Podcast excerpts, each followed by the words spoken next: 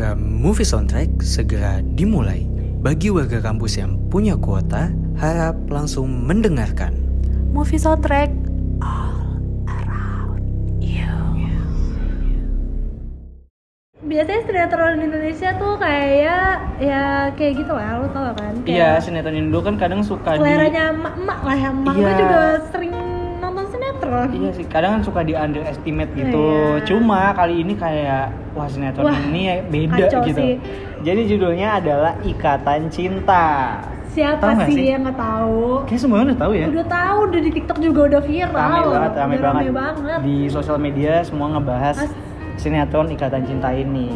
Nah, Ikatan Cinta ini menjadi salah satu sinetron yang cukup populer tentunya yang chemistry antara Amanda Molopo sama Arya Solaka itu sukses membuat para penonton itu terbawa suasana ya Lis baper dong siapa Iya yang nggak baper Kayak actingnya Amanda Manopo sama Arya Saloka tuh kayak dapat banget kayak tadi gue bilang ini sinetron tuh terinspirasi dari Drama drakor. Korea. Mm-mm.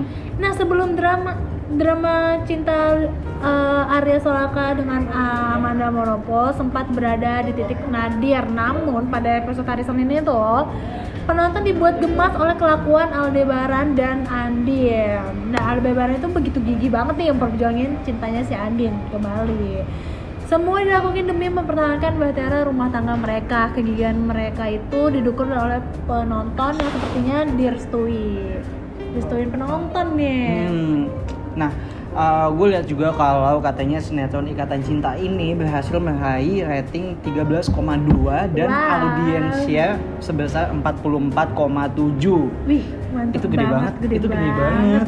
Dan ini merupakan pencapaian tertinggi sinetron Indonesia di televisi Indonesia selama 15 tahun terakhir. Tuh, Gila, setelah 15 tahun itu lama banget baru akhirnya mendapatkan rating setinggi ini gitu. Nah, jumlah tersebut juga memecahkan rekor rating Ikatan Cinta tersendiri yang tayang pada 25 Desember lalu. Kala itu sinetron tersebut masih meraih rating 12,7 dan audiensnya 44,7 naik ya. iya. Naik berarti. Lumayan tuh. Nah, sejak tayang pertama pada 19 Oktober 2020, sinetron Ikatan Cinta ratingnya terus naik. Bahkan selama 13 minggu terakhir, sinetron ini berada di top rating nomor satu di antara semua program televisi di Indonesia. Tuh kurang mantep apalagi kalian kayaknya harus nonton deh. Ini kan biasanya sinetron lebih lebih ke orang tua, mama-mama, bapak-bapak ya kan. Iya, tapi ini kayak- mama-mama sih, bapak-bapak kerja. iya bapak-bapak juga jarang di nonton sinetron kayak gini. Nah tapi kayaknya anak muda tuh wajib banget nonton juga sih karena ya film drakornya Indonesia gimana sih drakor aja rela tuh sampai seharian ya kan. Ngabisin ya berapa Ngabisin. episode. Masa yang film karya Indonesia nggak mau ditonton? Betul. Nah, selain Amanda Manopo dan Arya Saloka, sinetron Ikatan Cinta juga dibintangi oleh Glenn Caisara, Evan Sanders, dan Surya Saputra. Sinetronnya bisa ditonton di mana, Sel? Di RCTI, oke. Sinetronnya bisa ditonton di SCTI tiap hari pukul setengah delapan, 19.30 WIB. Daripada kalian keluar rumah lagi pandemi gini, Nah, iya, lebih betul baik, banget. lebih baik kalian nonton aja. Nonton Ikatan Cinta ini ya. Ayo eh, warga kampus kita sama-sama mengurangi corona agar kita bisa offline tentunya. Betul. Di balik film ini tuh banyak banget fun fact-fun fact yang menarik ternyata Betul, untuk dibahas. Ikatan Cinta ini ya. Yang pertama ada apa, Sela? Ada alurnya ceritanya dapat dari Wattpad. Hmm. Nah, pecinta Wattpad pasti nggak asing lagi nih dengan alur cerita yang disajikan dalam sinetron ini. Laki-lakinya kayak eh, sifat angkuhnya menikah dengan karena balas dendam, tapi berakhir jatuh cinta. Biasa lah ya. Biasa lah ya dari benci dulu, dan jadi jatuh cinta. Nah, hati tuh yang kalian yang suka benci sama orang, bisa jatuh cinta lagi. nah, tetapi tidak mau mengakuinya kalau dirinya sudah jatuh cinta. Alur cerita ini semacam eh, dengan mudah kamu temukan di Wattpad. Tapi emang sering banget sih ya cerita-cerita kayak gini kayak ya udah awalnya benci-benci dulu, nggak suka kayak musuhan gitu, tapi lama-lama jadi suka gitu. Biasanya gitu nggak sih dalam hubungan tuh yang biasanya di- didasari oleh benci Iya ya? sih, tapi kayaknya hubungan kita itu lebih seru gitu ya. Iya Iya lebih kan? seru, kayak nggak flat flat aja nih. Nah, fakta yang kedua yaitu sutradara yang sudah berpengalaman. Sinetron Ikatan Cinta ini disutradarai oleh Dodi Janas. Dodi Janas sendiri merupakan salah satu sutradara ternama yang mempunyai ciri khas yaitu menambahkan konflik yang sangat realistis dengan kehidupan di Indonesia. Nah, kayak tadi gue udah bilang ceritanya itu Cerita realistis realistis. banget. Gak yang lebay-lebay lebay gitu. gitu. Iya benar-benar benar. Karena kalau gue lihat dari cuplikan dari TikTok kan ya, kayak anjir ini gue banget nih gitu. Mhm. Kayak realit serealitis gitu. Nah, yang selanjutnya fun fact-nya lagi nih dibintangin artis papan atas eh, Wow, tentunya nggak eh, nggak apa namanya nggak main-main dong kalau bikin film Nah, tak hanya alur cerita yang menarik, ternyata sinetron ini juga dibintangi oleh para artis papan atas seperti Amanda Manopo, Arya Solaka, Glenn uh, Sarah, Evan Sander, dan Surya Saputra. Mereka mempunyai semua peran masing-masing dengan sangat berbakat sehingga uh, membuat penonton bisa merasakan emosi saat menontonnya. Tapi emang gitu sih paling penting. Mau ceritanya sebagus apa pun, kalau yang main nanggung kayak nggak dapet gitu Nggak emosinya. dapet, dapet. Mau dia nangis kayak nangisnya sampai 2 liter kayak apa gimana itu nggak dapet kalau emang nggak menjiwai. Nah, kalau biasanya kalau menjiwai ini patokannya kalau sinetron ya di mama kali ya mama Iya. kan biasanya suka nangis sama gue suka nangis Eh, sendiri. iya, betul banget, betul Iya, banget. anjing, itu udah, udah sampai mendalamin Bahkan banget. gue pernah lihat di TikTok kayak ada tuh uh, kayak ibu-ibu atau pokoknya cewek-cewek deh nonton Ikatan Cinta ini nobar gitu bareng-bareng dan dia nonton salah satu scene dan itu kayak scene yang emang agak menegangkan gitu lah si Amanda Manopo-nya pingsan dan hampir mati gitu. Ah. Nah itu banyak banget yang sedih, sampai nangis-nangis kayak gitu. Itu kan menjiwai banget ini film. Udah Betul. kayak drakor Indonesia bener, kalian tuh harus nonton. Dan fakta yang terakhir adalah film uh, sinetron Ikatan Cinta ini menjadi unggulan RCTI. Nah, alur cerita yang menarik, para aktor dan aktris yang mampu menguasai peran dari sutradara yang sudah berpengalaman membuat sinetron ini langsung menjadi andalan di stasiun TV RCTI. Bahkan mampu membawa RCTI mendapat audience share sebesar 27,6% mengalahkan SCTV dengan audience share 15,2%. Eh, tinggi banget. Tinggi banget Bedanya jauh banget. Beda jauh banget. Iya. Bisa dua kali lipat, hampir dua kali lipatnya. Ah, dan ini rupanya juga dipengaruhi oleh sinetron Ikatan Cinta yang mendapat perhatian dari masyarakat dan mempunyai rating yang tinggi dan menjadi sinetron unggulan di RCTI. Wah, emang bagus Emang banget bagus ya. banget, parah. www.radiobuluhur.com Tadi kita udah ngebahas salah satu sinetron Indonesia yang lagi hits yaitu Ikatan Cinta. Tapi kayak kita mau pindah ya, Sel. Kita lari kali ya. Lari deh kenyataan. Kenyataan. Jangan dong. Jangan, nggak boleh. Kita lari ke Jepang. Jepang, seru ya. Jauh ya. Jauh, jauh. Apa apa kita main-main dulu ke Jepang karena film Stand By Me Doraemon 2 akan tayang Februari 2021. Itu wajib banget sih. Do- Doraemon tuh eh ini kan standby Doraemon kan. Doraemon itu emang favorit Favorit gue. lu ya? Favorit gue banget. Sampai gue tuh eh, ngoleksi binder. Eh, gua sama kakak gue juga ngoleksi ini komik kalau gue dulu komik Oh, sampai kom- oh banyak. iya iya bener-bener banget gue juga Doraemon. komik juga pernah ngerasain kok. Iya, dan akhirnya film Stand By Me Doraemon 2 akhirnya resmi akan ditayangkan di Indonesia pada Februari 2021. Sebelumnya sempat ditunda karena pandemi COVID-19 ini kan. Banyak deh yang ditunda ya. Iya. Eh, lu stand by me yang pertama udah nonton belum? Gue nonton. Nonton dong. Nangis gak sih? Gue Ah. gue sih rada nangis ya. Enggak, gue tuh expect gue udah tinggi banget karena katanya sedih banget kan. Iya. Jadi kayak aduh ayo dong nangis, tapi gue nggak nangis. Karena tuh emang nggak boleh diomongin dulu kali ya. Iya kali ya. Jadi Kalau- kita nunggu-nungguin iya, gitu. nungguin. Tapi emang sedih banget pas Doraemonnya mau pulang ke negaranya, eh ke negaranya. Kalau negara emang dia warga negara mana sih kalau boleh tahu? ke waktunya, ke waktu masa depannya. Karena tugas dia tuh udah selesai sedikit kan. Eh, Betul. udah se- selesai juga. Nah mungkin gue jelasin dikit kali ya sinopsis dari film Stand By Me Doraemon 2 ini. Nah kisahnya merupakan adaptasi dari Doraemon A Grandmother's Collection. Nobita diceritakan kangen sekali dengan neneknya yang sudah meninggal. Dengan bantuan Doraemon dia bisa kembali ke masa lalu untuk bertemu dengan neneknya. Lalu Nobita mengetahui keinginan neneknya untuk bisa melihatnya menikah suatu saat nanti Mendengar hal itu, dia segera menuju ke masa depan, tepat di hari pernikahannya dengan Shizuka. Akhirnya dia nikah sama. Shizuka. Tapi entah apa yang terjadi, Nobita dewasa kabur dan meninggalkan calon istrinya seorang diri. Lah, gimana Kenapa ya? tuh ya? Kan bukannya Nobita kenapa sih tuh dia emang gak jelas tau Nobita gue kadang suka bingung gitu kayak apaan sih lu males apaan gitu gitu ya waktu itu lu pengen banget sama Shizuka iya sekarang lu makanya dia ninggalin bukannya cinta mati sama Iya, Shizuka sampai sampai dia tuh kerja keras banget Iya kan? Lihat gitu, Usaha- sampai- iya, usaha banget. banget banget sampai Shizuka itu kan di situ Piradona ya kayak cantik banget nih banyak banget. banget yang mau sama dia tapi kita udah dapet kesempatan udah diizinin sama bapaknya Shizuka tau gak sih iya gue udah diizinin kayak gitu malah ditinggalin Nah makanya kira-kira kenapa ya si Nobita gedenya yang di masa depan ini Iya. ninggalin Shizukanya Nanti kita tunggu aja Februari 2021 Dikit lagi kok ya dikit kan? lagi kok dikit lagi tenang Tapi lu udah lihat belum sih trailernya sendiri? belum sih kalau gue belum Kalau gue udah Tapi gue ngeliatnya waktu itu sambil makan Jadi gue gak fokus Berarti sama aja belum? belum soalnya Belum. fokusnya ke makanan ya Iya betul Eh ke makanan Doraemon apa nih? oh, Dorayaki. dorayaki.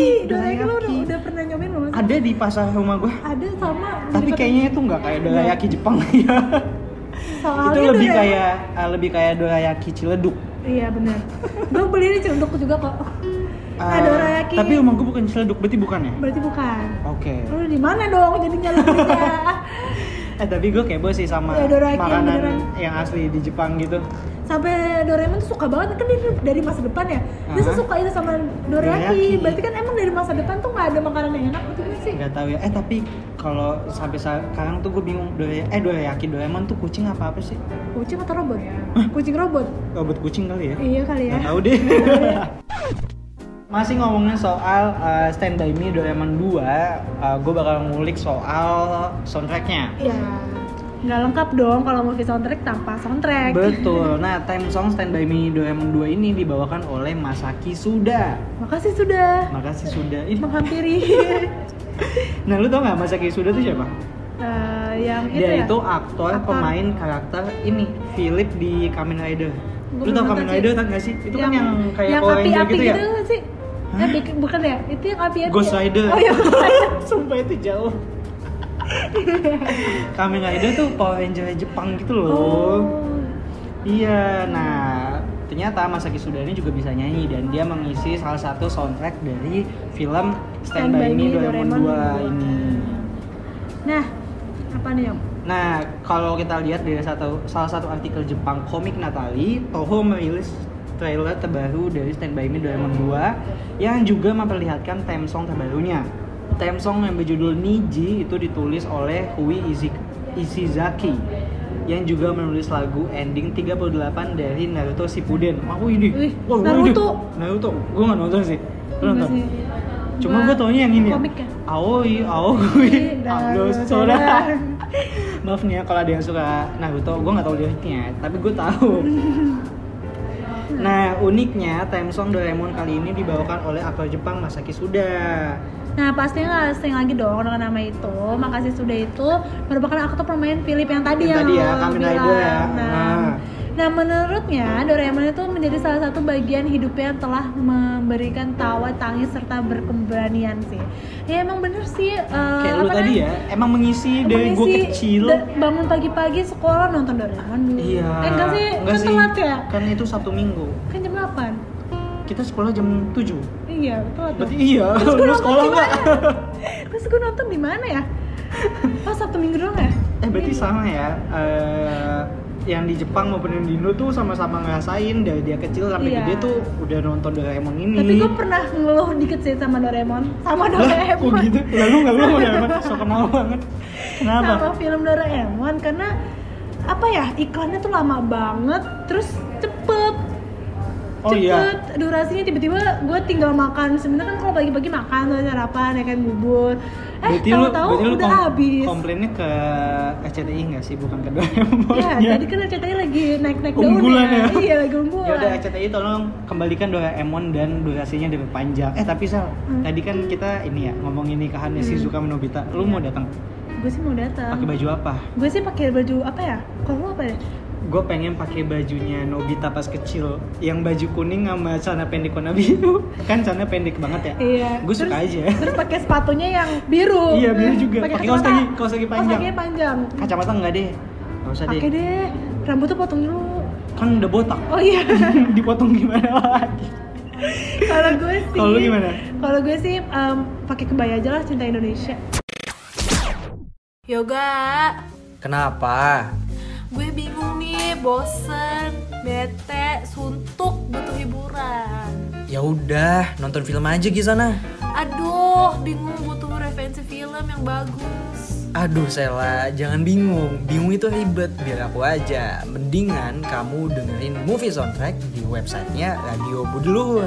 tapi udah lewat jamnya nih gimana dong Gak masalah, kan bisa juga didengerin di Spotify-nya Radio Budi Luhur. Radionya generasi cerdas berbudi luhur. Tadi kan kita udah bahas yang lucu-lucu nih, yang Lucu. baper-baper Nikahan Doraemon. Nikahan. Eh, nikahan Nobita. Kan no, no, Doraemon udah nikah belum ya? Belum, belum. Oh belum ya? Oke Jadi kita sekarang mau bahas tentang film yang lebih dewasa sih Waduh, jauh ya Jauh. gapnya dari yang Yang anak-anak anak-anak. terus kayak yang lebih dewasa. Remaja dulu dong Remaja terus Eh. dewasa. Ya udahlah, yang lebih dewasa deh pokoknya hmm. Ada apa nih dong? Jadi ini sih, gue pengen ngasih info kalau biasanya kan Tom Holland Hmm. itu main di film-film yang Spider- anak sekolahan kayak Spider-Man, Spider-Man, gitu. ya. Di Spider-Man kan dia ya udah anak sekolahan lucu, lugu Iya. gitu ya kan. Nah, tapi berbeda dengan film sebelumnya, Tom Holland tampil lebih dewasa di film terbarunya yaitu Cherry. Cherry Betul, Cherry itu itu ya? Cherry buah. Bell. Beda pemikiran Beda. ya? Nah, jadi aktor Tom Holland kembali meramaikan dunia hiburan melalui perannya di film original Apple TV Plus yang berjudul Cherry yang menampilkan dirinya secara lebih dewasa dan berbeda dari perannya di film sebelumnya. Nah, Tom Holland tuh berperan sebagai petugas medis Angkatan Darat Amerika Serikat yang kembali ke rumah ke pinggiran Ohio dan mengembangkan kecanduan opioid saat berjuang dengan PTSD. Nah juga ada artis pendatang baru sih Ciara Bravo berperan Hmm. sebagai istri karakter Holland yang men- juga menjadi pencandu ceritanya nih. Nah pasangan muda itu tersebut beralih ke rampok bank untuk mendanai kebiasaan narkoba mereka gitu. Berarti emang jauh banget ya Jauh banget. kayak Udah perannya dewasa ya. dewasa Anak kecil gitu jangan kan nonton deh. udah gitu kan backgroundnya kayak apa tadi pecandu segala Iya. macem narkoba gitu Hmm. nah tapi gue emang suka sih sama actingnya Tom Holland sendiri kayak Kenapa tuh? nggak tahu ya gue kan pernah nonton juga filmnya Tom Holland yang judulnya The Devil All the Time kok nggak salah ya Ya. kayaknya ya kalau salah maaf tapi ada Devil Devil ya Hmm. dan itu film Terus, memang terus? ya agak-agak psycho sadis gitu sih Lebih ke itu ya serem-serem gitu. Iya, dan beda. Itu juga beda banget kan sama kayak Spider-Man tadi. Dan sekarang dia main di film Cherry lagi. Dan backgroundnya yang jauh dari film Spider-Man tadi. Di Spider-Man kan anak sekolahan. Kan dia baik ya kalau ini sekarang jadi pemburunya ya. Jadi pemburu bank gitu. Aduh. Gue udah pernah lihat trailer dari film Cherry sendiri kayak emang beda sih agak-agak dark gitu. dark jokes lah eh, Iya. juga jokes sih maksudnya kayak dark, dark gitu loh. Dark. pokoknya kehidupannya dark deh padahal dulu di Spider-Man tuh dia kayak baik gitu ya Iya, dan saking darknya jadi selama film ya udah gelap gitu aja. nggak gitu Hitam dong gitu, nggak ada, nggak ada gambar Berarti lain. termasuk ini juga dong dia kayak tantangan baru buat dia juga dong kan tadinya sebenarnya di Spider-Man dia kayak baik sekarang jadi jahat gitu jadi Betul. tantangan baru Hmm.